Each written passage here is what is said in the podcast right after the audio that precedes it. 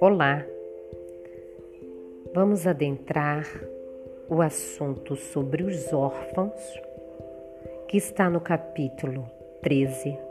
Não saiba a vossa mão esquerda o que dê a vossa mão direita, no Evangelho segundo o Espiritismo. A mensagem é de um espírito familiar, e esse espírito nos diz: meus irmãos, amai os órfãos.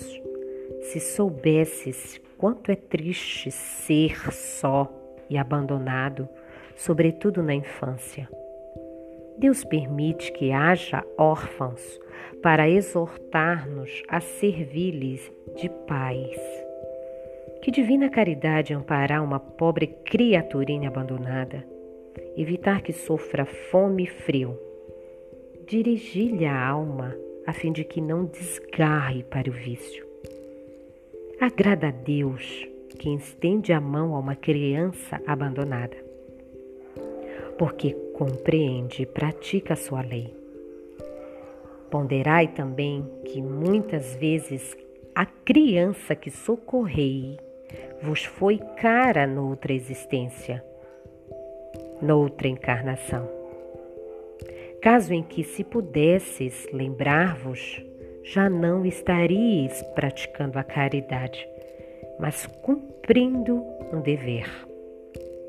Assim, pois, meus amigos, todo sofredor é vosso irmão e tem direito à vossa caridade.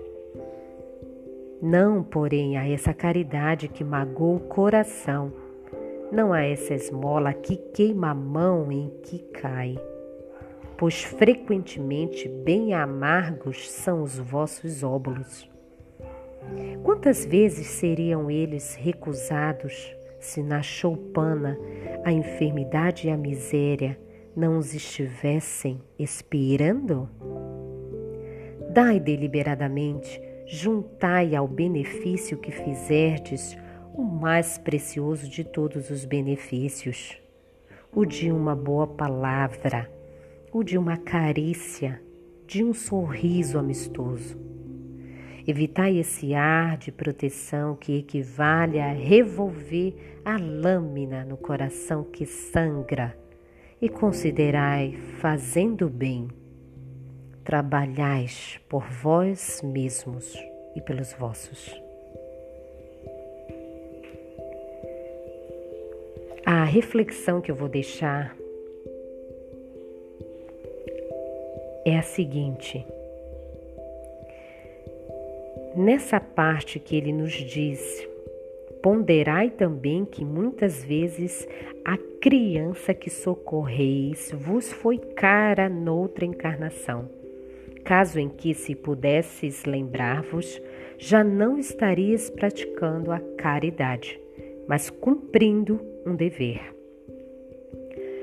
A observação é importante, porque parece que esse espírito quer dizer para a gente entender que a caridade e o dever, eles andam lado a lado, no entanto, eles são diferentes.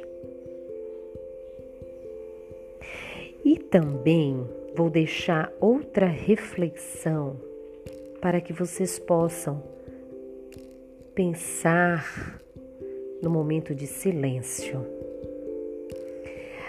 Aqui já ao final ele diz: evitai esse ar de proteção que equivale a revolver a lâmina no coração que sangra, e considerai que, fazendo o bem, trabalhais por vós mesmos e pelos vossos.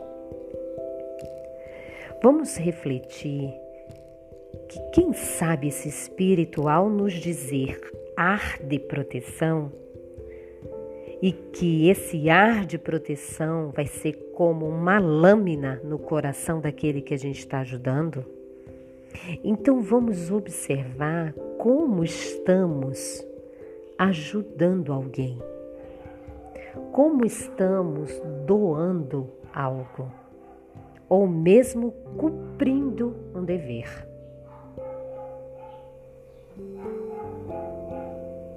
Boas reflexões no quarto interior de cada um.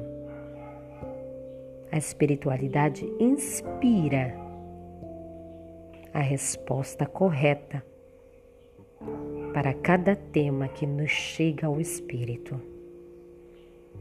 Confiem nos mentores que os cuidam. Até mais.